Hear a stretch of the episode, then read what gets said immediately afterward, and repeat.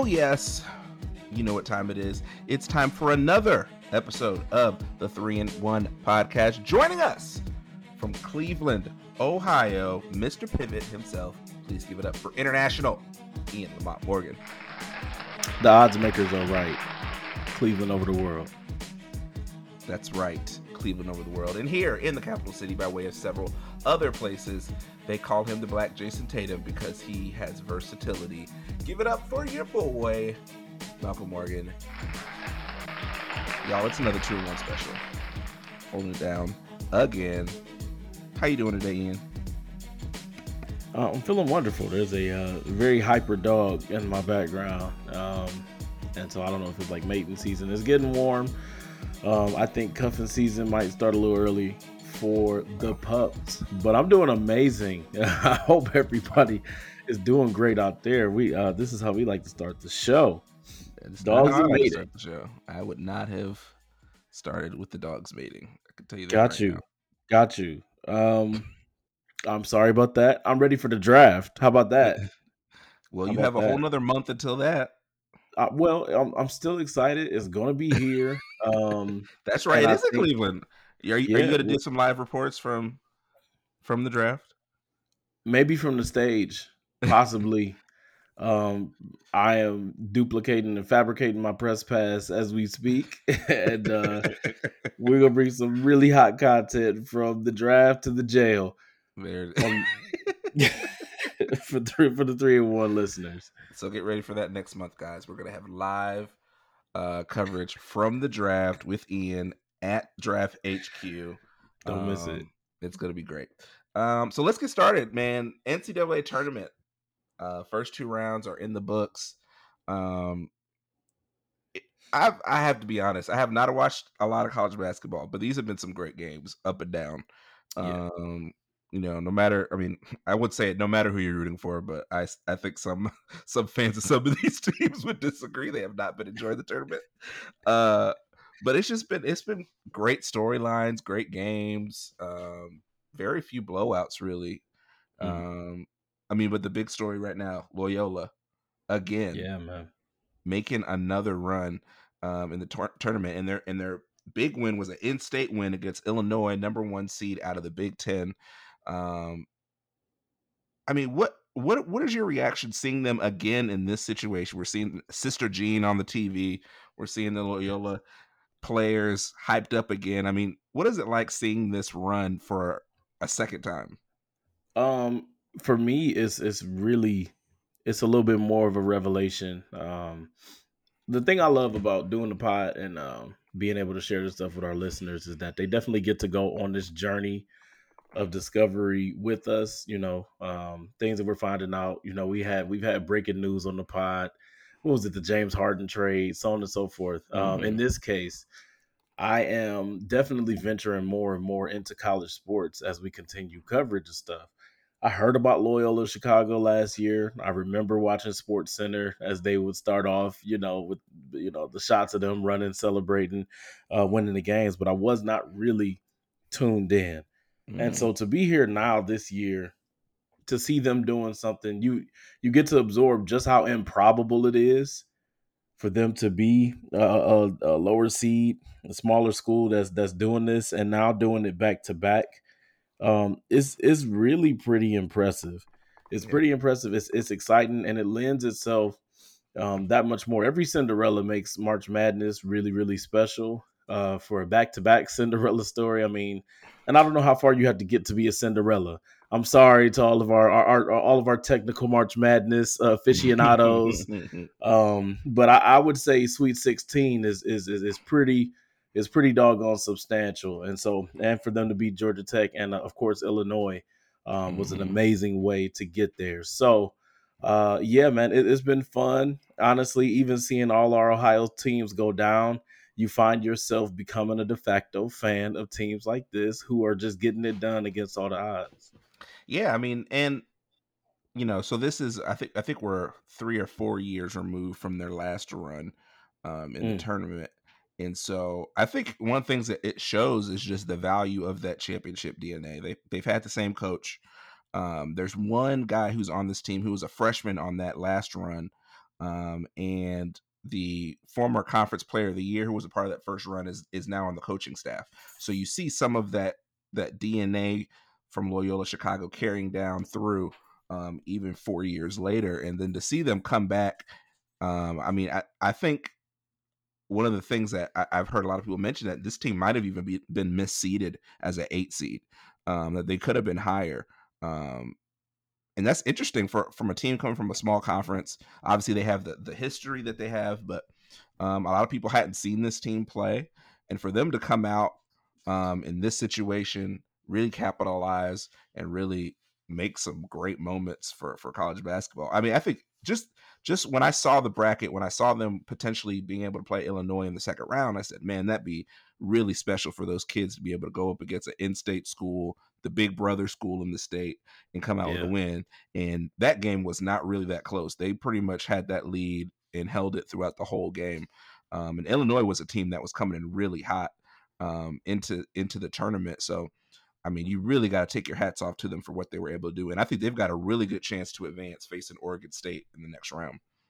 Yeah, man. I mean, and and just like de- defensively watching them just kind of suffocate, you know, guys that are that are all American guys. Um mm-hmm. I forget Ayo, I'm not gonna try to pronounce his last name, but I mean, he was he was looking very uncomfortable out there. It took mm-hmm. him out mm-hmm. the game. And yeah. um and it's just kind of amazing to see uh, what sound fundamentals will do, what what yeah. you know solid coaching will do. I think that that I think March Madness you get so much so many whiffs of the um the superstars and the big names and everything like that. I think mm-hmm. it's a mm-hmm. wonderful wonderful kind of dualism because you also get examples of where fundamentals reign. And, and anybody can win, you know, any given night. So, I think it's super dope. I wonder how to. Rec- I'm curious now about the recruiting mm-hmm. from their last from their last trip, um, and when they advanced in the tournament to now, and how that impacted, you know, being able because, like you said, I mean, those years in between, just kind yeah. of still being able to maintain and then rebuild a team that contends like this, that's even more fascinating. Yeah, I mean, it's interesting. Like I've I've looked at some of these teams that have these runs, and it's not like all of a sudden, you know, Loyola's got four and five star kids interested in coming right, right, right. after a championship run. But I think what it, it definitely does, it it puts in the mind of recruits that you can get discovered, you can have a run anywhere um, if you really are bought in and you really commit to what your team is doing. So I think that's really the biggest thing. It's just that momentum. You get a reputation. I mean, we've seen it with several teams throughout the years, whether it's the Creightons or the the early on Gonzaga years when they were kind of building up that program is that once you kind of develop a reputation and um, people see what you can do, um, then players that may be on the fringes of bigger schools that might be able to get into like a, a Duke or Kentucky but won't play um, as a three or four star guy will look at some of these other places and say, I could play here and it will be an opportunity to to to make some memories in the tournament. Yeah, man. Special stuff. Special stuff. They're not alone either. Yeah. Yep. There was Oral Roberts University. I just want to say that I semi called this this upset. I did say Ohio State needed to be on upset alert. Um, and you know, I I don't always enjoy saying that I was right, but I am enjoying this time saying that I was right. Um, and whether it's this game or the game against Florida or ORU, just really their two main guys. And it starts off with with with Abmas, the guard, uh, leading scorer in the country. Um, he he just looks like I don't want to say a pro guard, but he just looks like one of those guards, or he plays like one of those guards that's gonna really excel in the tournament. Um, yeah, man. he can score from all levels of the court. It really controls the game. Um, you know, he had 29 points against OSU, but the other big one is is um, Obanor, the uh, forward. They both played 45 minutes in that game against Ohio State, um, which is just incredible. Uh, the the output they had and to play the basically they did play the entire game, didn't come out at all. Um, and when you ask them about it, they're just like, "This is what we do, whatever it takes to win." And so, um, you know, I lived in Tulsa for seven years. My dad went to ORU, so it was really exciting to see um, ORU kind of being on the front page and, and getting some shine with these upsets. Yeah, man. I mean, our brother Keith isn't here, but uh, shout out to uh, Kevin Obanor. He's holding it down for Team Light Skin uh, on on the pod here today. That was really my thing. Um, you know, because frankly, what you watch some highlights, you you kind of get to know some of the profile of some of these guys, and um, and Abmas is always the one that's going to get, you know, leading score, so on and so forth. And so, first thought in my mind, just thinking basketball wise, they shut him down, make the others have to do it, and hmm you know, it is what it is.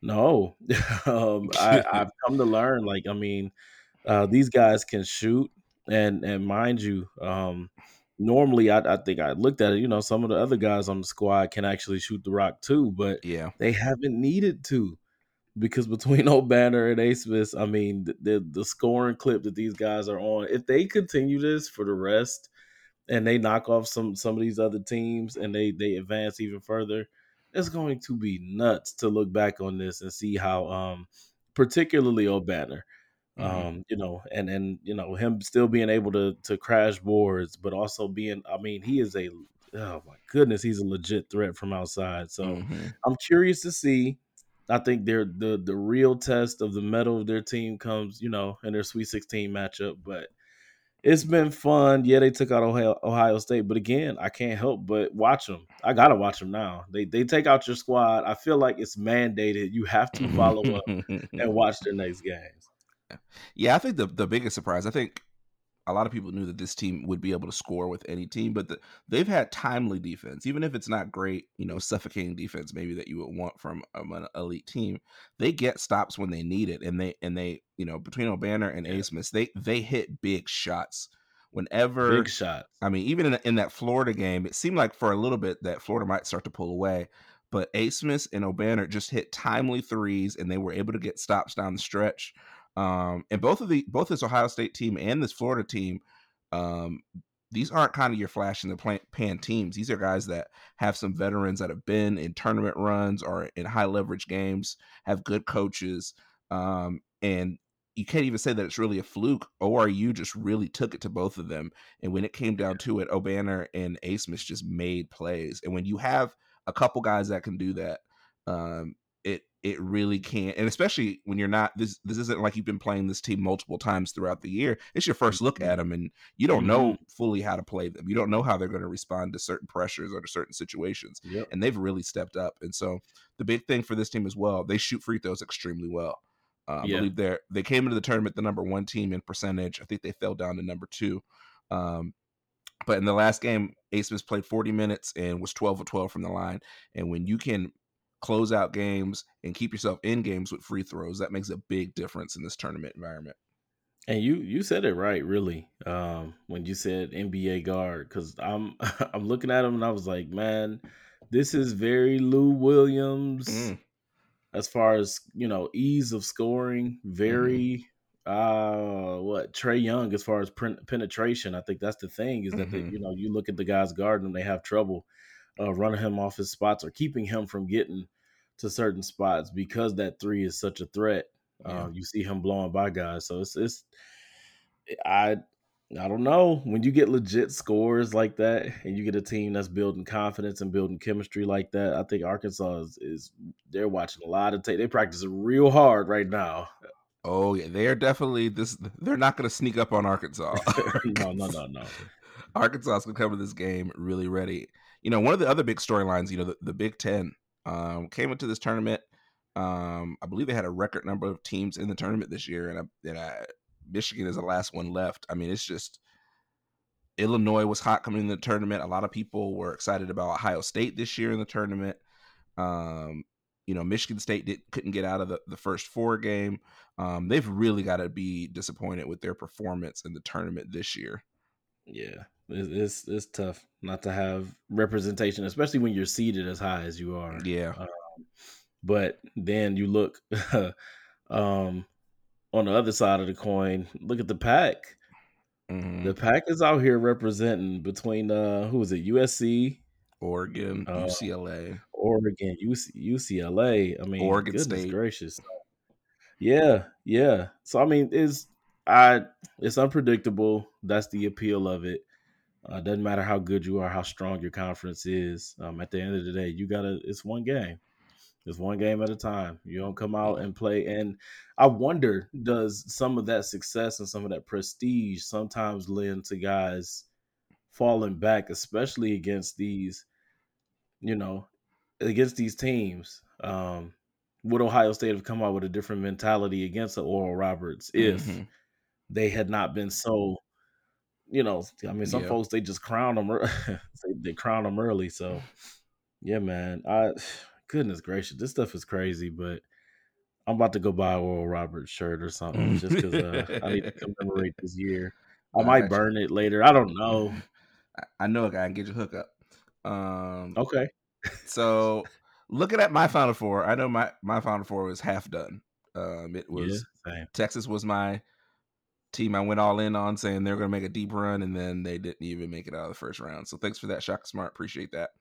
Um, so if you had a chance to redo your Final Four, I mean, well, your Final Four is it intact? Did you is it gone? What you what do you have Same left? here. Same here. I'm half done. I had Texas as well. Then I had Ohio State in the uh, in the South. Okay. So if you were redoing your Final Four, who you got? Dun dun dun. I, all right. So of course Ohio State being gone. Um, you look at the South. I don't think Villanova has as much. They had a really easy road to get to where they are. Um, Mhm. Of course, that's relative. Um, and then look at that Arkansas Oral Roberts. I think that's going to be a fun game. I think it'll be a shootout. Mhm. Uh, I'm really, really looking forward to it. Um, but I got Arkansas coming out of that one, and I got uh, Baylor uh, taking Villanova, and ultimately I got Baylor over Arkansas. So I have them as the new uh, South champions. Uh, still got Gonzaga. Uh, you look at the East. I also had Texas. Um, when I look at who's left, I'm going to go with a team that I talked really heavily about in our preview, Florida State. Mhm. I think they will end up uh, coming out of the East. But the Midwest, interestingly enough, I had Houston coming out of there. They got to be real careful with Syracuse. Yeah. They've got to be very careful with that team. And uh, if they should fall to Syracuse, could you imagine Syracuse in a Loy- Loyola matchup? Oh my gosh. that would be wild. But um, I'm still I still have Houston, but but eh, you heard it here. They have to be very very careful Yeah. with Syracuse. Yeah, I think uh I know I had Gonzaga. Um I'm still holding holding fast to that. I think I had Baylor in the South before, I don't remember, but that's what I have coming out of the South right now. And then I also have Florida State coming out of the East. Um I just I love their NBA size. Um it looks like an NBA team coming off the bus. And then man, Midwest. That Midwest, first of all, the Midwest region is just a mess. Just just completely bludgeoned. but I I think Loyola might, could come out of that out of that. Out of that. I don't. I just. I just. I looked at the matchups. Um, I think they've got a really good shot against Oregon State. Although Oregon State, you know, credit to them, they kind of surprised. They did surprisingly win the Pac-12 championship tournament, and and then they've just really looked really impressive in their two games. Um, so I, I- that might be a matchup normally I would not watch, but I, I want to see how they were how Loyola responds to playing them. Do they go into this into that game confident, or do they come into that hungry like they were the first two games? Um, Especially coming off a game where they beat an in-state team like that, and then Yeah. um, yeah, I I just have a feeling Loyola's going to make a run to the Final Four. I don't know why. Ooh. Okay. Okay. I, I can't say I hadn't heard it. Uh, you know, elsewhere, but that- that's still a bold pick. I mean, do you have a sleeper? My sleeper, um, so I'll give you. I think ORU has a really good shot against Arkansas. Um, Mhm. okay. are you talking about in that specific region or in any region?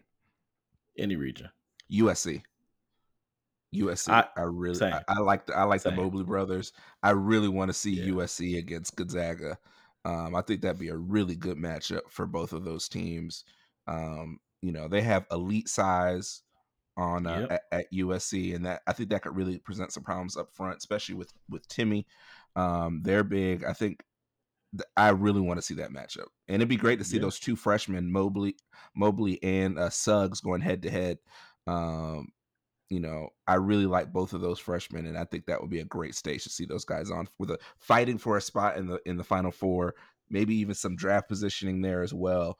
Um, I think that could be a great game, and it's a West Coast game. Um, yeah, yeah. You know, Gonzaga versus USC, a little bit of West Coast bragging rights. That could be really good.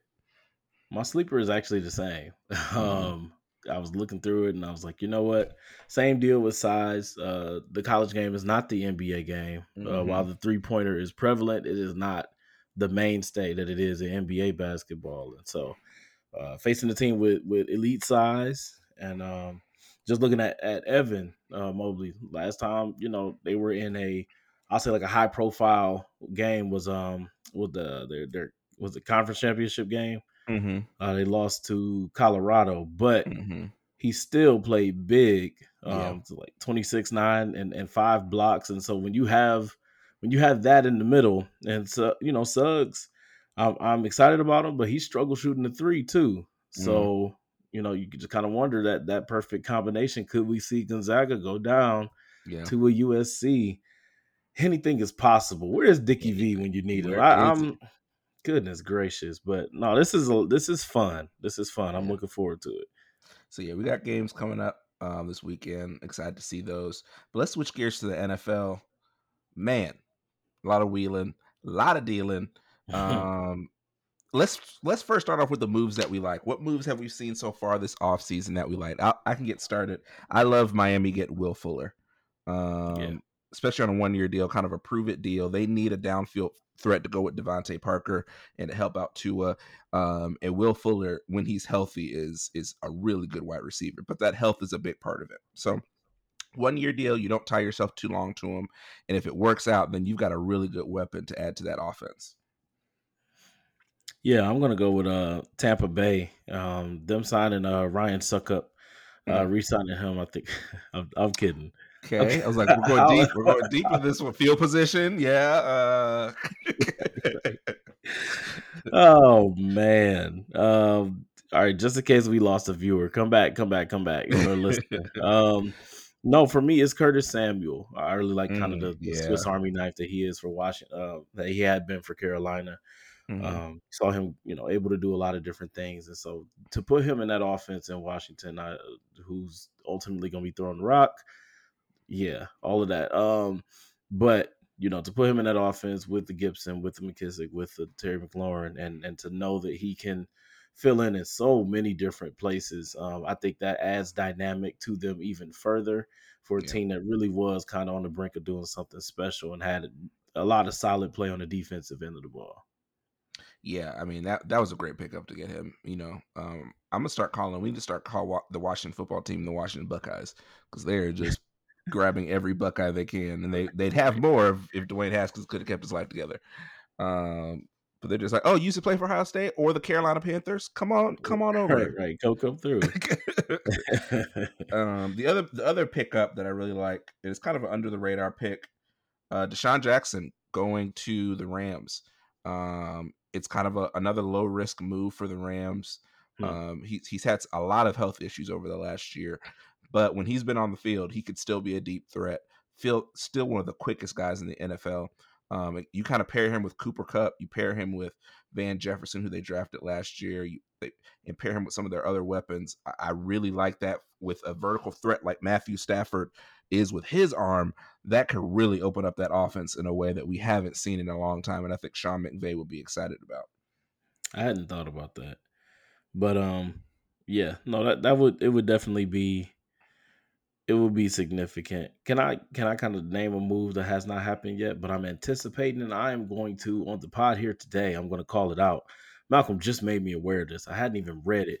Jadeveon Clowney to the Cleveland Browns. Mm. I think for the help that they need uh, um, in, in, the middle of the defense and what it is that uh, that Clowney can bring and and the way I think he could play off of uh, uh Myles Garrett you know, we know Olivier Vernon is gone. Uh, they're, they're trying to make some other efforts. What is he gone? Yeah, I think he's gone. Or they're not going to bring he's a free back. agent. Yeah, yeah, yeah, yeah. yeah. Um, yeah, I, I think this could be a beautiful marriage, and you know, he's on the short list, and so we'll see what it is that takes place. But, um, you know, and you may say like, oh, the injury concerns, he's injury prone. You may say that he didn't produce as many sacks and everything like that, but you just need a you need a guy that's going to clog up attention. Anybody hmm that takes attention away from Myles Garrett spells a little bit more trouble uh, on the defensive front. So I think that will be amazing. Once Adam Schefter reports it, um, I'll be coming to you live. It doesn't matter if I'm in bed or where it is that I am. I'm going to come and I'm going to give my reaction because I think what the Browns are building is something special here. A plus plus to Andrew Berry once again.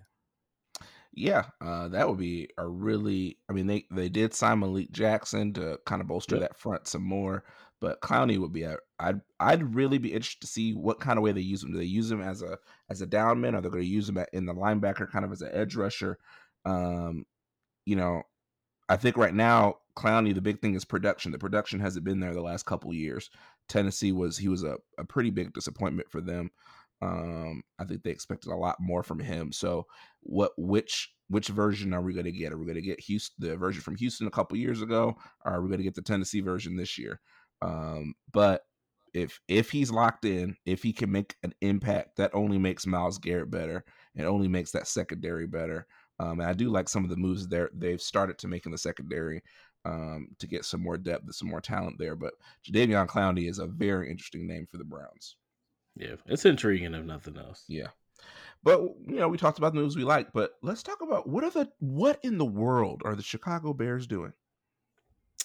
I don't know how much I appreciate this question because how many teams can say they have an almost Super Bowl MVP, 100 yard rusher, two touchdown scoring running back in the backfield? The Chicago Bears can, as they've come out and they've signed Damien Williams and they're making a Mm. run for it, baby. Chicago Bears. I, I, Oh, I really don't. I, I have no idea what Chicago's doing. I, I really um and it's the Andy Dalton move that definitely It is just absolutely. it just takes the cake. Um there's been much talked about. We we understand they were in the Russell Wilson maybe sweepstakes if it was a real thing. They literally offered their entire organization and still didn't still didn't get it done. Um only thing I can think of is that they're gearing up for a bigger move, a possible move, land Deshaun uh, Watson. Um, apparently, they're they're still in the in the number of teams that are looking to do it. Um, you know, it was said what back in January that Houston will want two ones, two twos, two young defensive starters. Um, and I think they've got most of that, if not the, the the the defensive starters. So they may go into a third year of offering picks, but that's the only thing I can think of. I'm trying to reserve judgment and say like, okay, I can kind of I can kind of see what they were going for, but as of right now, I'm I'm lost. Look, they had one job. They had one job this offseason, get a quarterback. And their their version of that was bringing in Andy Dalton. who who has been hotly debated on this podcast. um and immediately goes from football. Yes, immediately goes from the best uh, backup in football to probably the worst starter in football right now in one year. Um, I just don't know what they're doing. Like they, they, you already have Nick Foles, who you're kind of stuck with. You didn't, you know, you're not bringing back Trubisky. He signed with, um, with the Bills. Um, you don't have a high draft pick, so you can't get a quarterback. I mean, the quarterback market, you know, to their credit, was is not very. There's not a whole lot of good free agents available. Um, so I, I understand that, but you know, we had talked about possibly Carson Wentz coming there, and then Deshaun Watson, and now Russell Wilson, and you get left with Andy Dalton, and you know everything else. You know, I I don't really have a, a strong feeling about anything else they did. Damien Williams is an interesting pickup, I guess. Um, but the the issue with the Bears for what seems like a decade now is just the quarterback position. They have not been able to nail this quarterback position, and Andy Dalton does not answer the bell for me. No, no. And I don't think then- Russell's. Do you think Russell's getting dealt? I just don't see it happening. No, he he's he's definitely there to stay.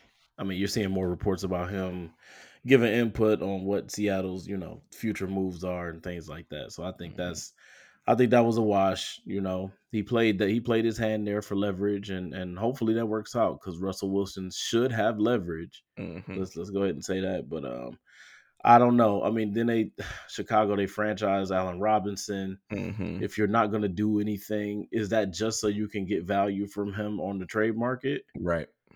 Um, so it's it's just a lot of a lot of interesting questions because I mean he's not going to be happy um, if Andy Dalton can't get him the ball. Even though uh, Andy Dalton not terrible. I honestly, honestly th- I thought they would go for Mariota, Yeah.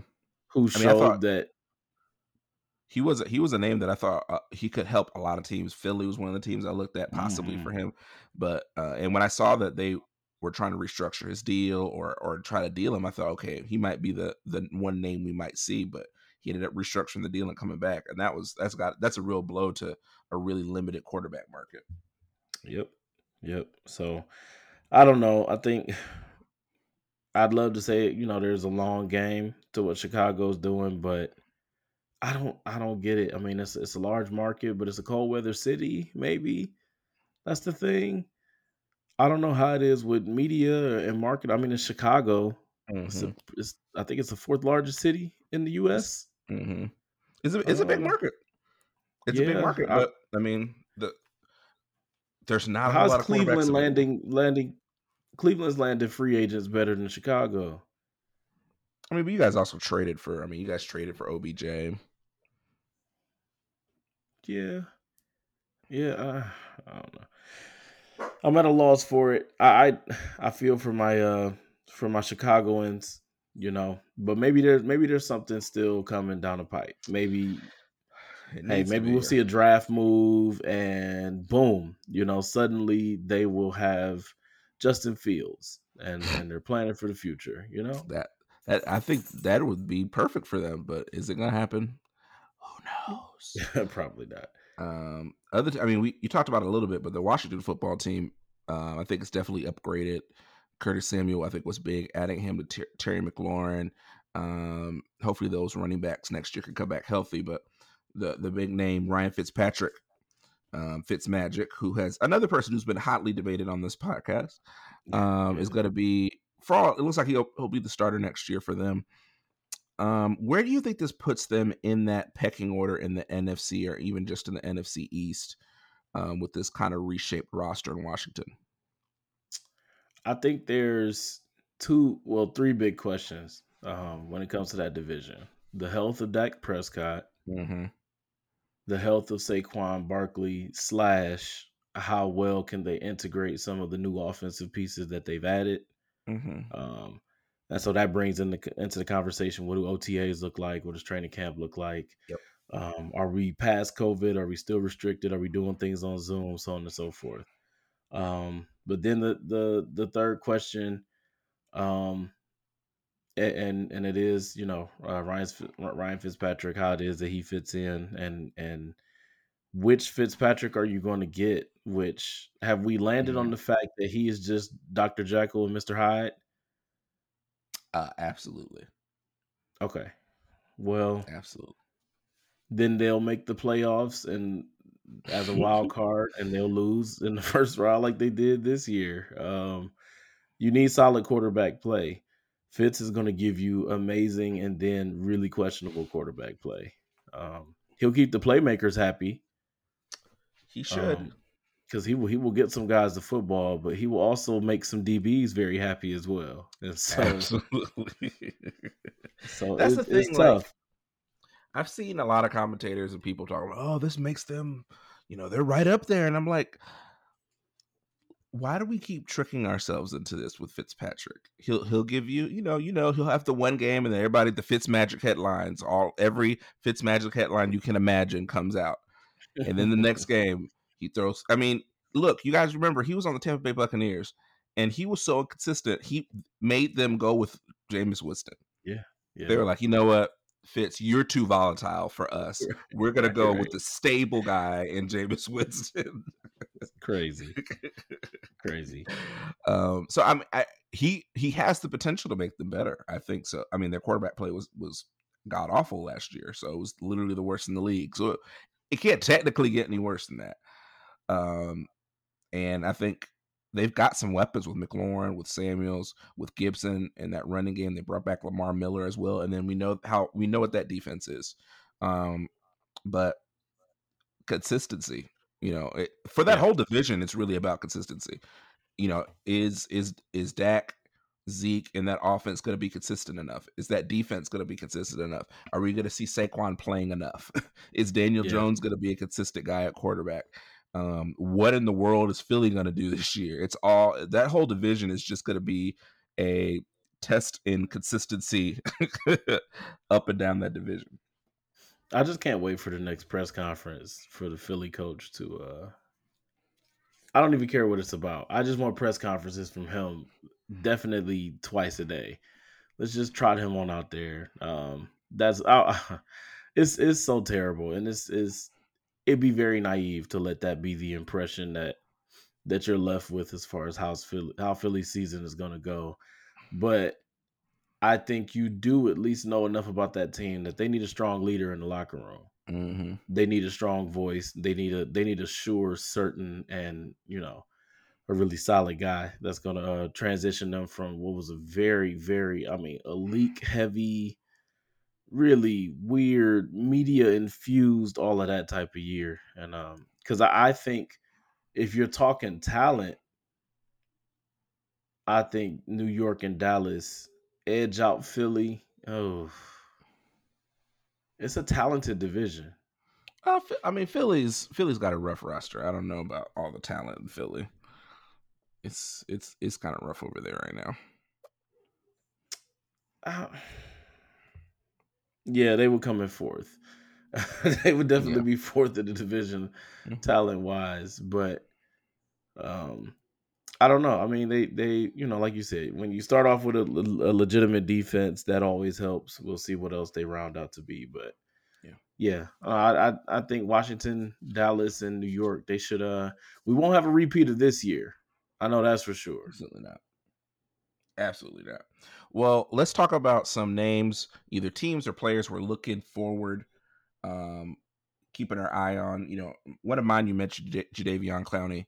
Um, you know, in name only right now, he's a, a big impact player, but are we going to see it on the field? Um, another name, Geno Atkins, uh, defensive lineman, defensive tackle from Cincy, was a highly productive player there, got cut. Um, he could definitely help some teams on the interior. Um, it, and I think he still got he still has a little something left in the tank. So um, a contender that can get him on a on a good price. Um, he could be a, a really important pickup. But who else are you looking at, either names or teams um, that you're keeping your eye on? See, so I thought we were looking at just just teams in general because Mm. I was looking at the Jets and just you know kind of looking forward to see what it is that that they might be able to do. But if we're talking about available free agents, has anybody picked up Todd Gurley yet? No. I'm I'm curious enough um about what it I I I, don't want to believe that he's done. hmm And so I think I'm just watching for that. Um and now Gus Edwards, I can't remember if he actually uh, got picked up anywhere either. I don't think That was so. another guy who was um who was on my list of of you know guys to look out for, guys who might you know possibly, and then Dez Bryant um, Mm. to know if his comeback Dez might be done. I think Dez might be done. It's possible. It's possible. I And don't think he speaking of showed enough in former, Baltimore.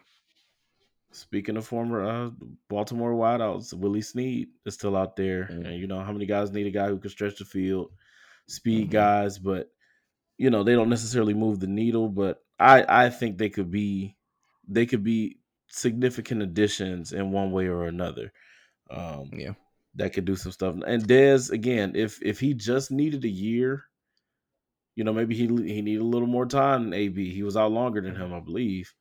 And so if he just needed maybe a year under his belt to get back in real football shape and he still has something to offer, I think that's that's a name to look out for. But yeah, it'll be an uphill battle. It'll be an uphill battle for him. But yeah, Gurley definitely intrigues me. Want to see uh, what it is that he has left. I mean, Todd Gurley, 27 years old. Yeah. He, I mean, he didn't have a whole bunch of yards last year, but he did score quite a few touchdowns. Yeah, Um, it wasn't so a I think terrible year. Yeah. For him, it's just about role to what your expectations are.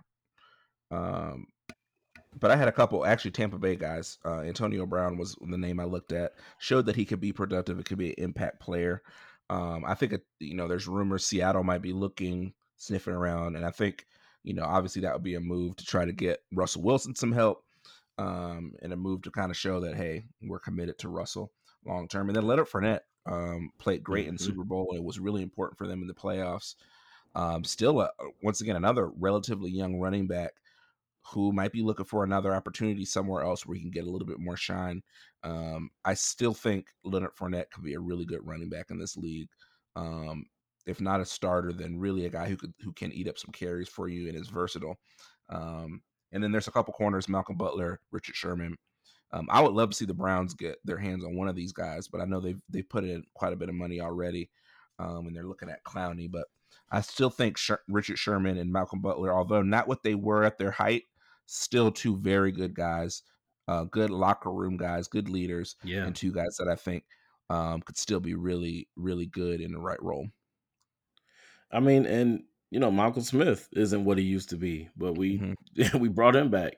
Um, mm-hmm. and how many, you know, how many veteran guys in the locker room? Of course, you need you still need production, but how many vets are too many vets? If what you're trying to do is finish off building culture like they're trying to do, so no, I, I, completely agree with you. I was surprised to see that Richard Sherman was actually still out mm-hmm. there. Um, a lot of got a lot of a lot of uh, uh, cornerbacks and safeties have have gone off the market. So mm-hmm. Uh, I think this is that interesting point where you really start maybe getting guys for bargains, and I yep. think that would be a smart move. For a lot uh, like of one year deals. There's been a lot of one year deals, and some, I mean, Will Fuller is an example of somebody that I thought yeah. would be able to get more money on the market. He only got a one year deal. Uh, um, that so that blows my mind. That had to be his choice, right? Yeah, absolutely. I mean, he did say this was a prove it deal for him. He wants to show that he can be mm-hmm. healthy and be productive. But we're seeing that across the board with a lot of these guys that are really betting on, you know, getting a really quick one year deal and trying to get back on the mark out on the market. Hopefully, when the salary cap is a little bit higher and teams have yeah. more money to spend. Yeah, that makes next year very interesting too. It absolutely. It's you know we're gonna we we're gonna see a flood of these guys coming back, and then the next crop. Um, it's gonna be a. I mean, this offseason has been crazy, but next year, and then next year's you know group of quarterbacks in the draft aren't as promising as this year's. Um, so that that that opens up potential for a lot more trades, um, and a lot more wheeling and dealing as teams are trying to solidify themselves going into next year. Yeah, man. Um, but let's switch gears NBA a little bit. A couple big pieces of injury news. LeBron James, high ankle sprain, out. Looking at three to four, at least three to four weeks. Um, Anthony Davis looks like he's he's a few weeks away from coming back as well. They're still down Marc Gasol as well, um, coming out of the health and safety protocols. He's been cleared from that, but still not up um, up and ready to play. They said a couple more games he needs to get his conditioning right. Um, what does this do to the Lakers I mean, I think we we assume they'll be healthy once playoff time comes around, but seeding starts to be an issue now. Um, so, what do you think this does to their to their seeding potential with both AD and LeBron out? Yeah, I I I mean, let's look at it. They're 0 2 since LeBron goes out. Um, 0 3 if you count the game that he actually got injured um, mm-hmm. against Atlanta. Um, they've looked it was sustainable when AD was out as long as LeBron mm-hmm. was there. But um, I think overall, okay, in the long run, I do think it's healthy for them. Um, I think they have to identify a guy outside of Schroeder that that will play consistent basketball. For everybody who's ever heard me have a problem with KCP, this is the reason why. Is because uh, he can't. It, Of course you're gonna get those guys who their level of play raises because you got guys like LeBron and AD on the court. That is that is just it just makes logical sense. It's what those guys do for other guys. Um, I think my issue with the Lakers is that you you you need at least four deep and a guy that can get you 15 or 20 any given night. And I think the hope had always been that Kuzma would be that guy and he's he's just not proven to have something whatever the something is you know some people call it fundamental some people call it confidence some people call it um just consistency efficiency in general um but you know you uh, that guy imagine the lakers with a with a jordan clarkson right now it feels so odd to be saying that. Um, if you just look back at the last few years, but a guy that can go out and get you 15 and 20 changes some of these losses that they've had to wins. Now his Here's, defense may you you may lose off that, but but I'm just saying, um, you know the, these these additions that they've made, they don't. I, I think the stretch can be healthy by way of them identifying, okay, this is a guy who can be a guy. I need you to be able to be a guy. If LeBron and AD get into foul trouble and you're in the playoffs, who's going to be a guy? That's Schroeder's a dog, and that's proven. But like, who else? Who else can you look down the line and be like, you know what? I trust you, other than maybe Caruso. So here's the frustrating thing when you have these conversations with with a lot of fans is like, well, why can't you know LeBron and AD are down? This is why we need insert play here. This is why we need a Bradley Beal or we need a we need a James Harden. like, okay, yeah, sure. Everybody would love to have four or five guys that can average 20 points a game so that if any two are gone, you don't but you can't it's this is fantasy basketball. Like the, the Nets got lucky that they got Kyrie, KD, and James Harden. That if two of those guys are out, they still have another guy in James Harden, like for example, right now, who's Kyrie is taking another mental health break from the league, yeah. and James and James Harden can carry it while him and KD are out. But you can't. That's just luck that that happened to happen that way. Um, you can't. You can't. It's it's extremely hard, I will say, to build a team that both can that is built around your two best players and for them to and for the whole team to thrive but then to also simultaneously build a team that if those two guys are out we're still good like it just doesn't yeah. it just no, doesn't no, no, happen and and and let me make sure I, I, I quantify that and i can appreciate what you're saying people just want star power galore right. and um let's not forget the nets did add high flyer blake griffin um just want to come back to this because, guys, I feel like we talked about this on the pod that Blake would have 10 dunks before the end of the year. He, is, he has one, by the way. He has one. He has. Let's not go crazy. Know. They haven't, he hasn't played that many games. He has one dunk so far, uh, nine to go. Come on, Blake. Come on through. if I win this, um, Malcolm is paying probably my rent for a couple months or something. Look, I'm, wait, um, I'm waiting for I'm waiting for two weeks from now. Blake Blake Griffin is out uh, with knee soreness for the next with two knee weeks. tendonitis. you just got back from the All Star break. How are you sore?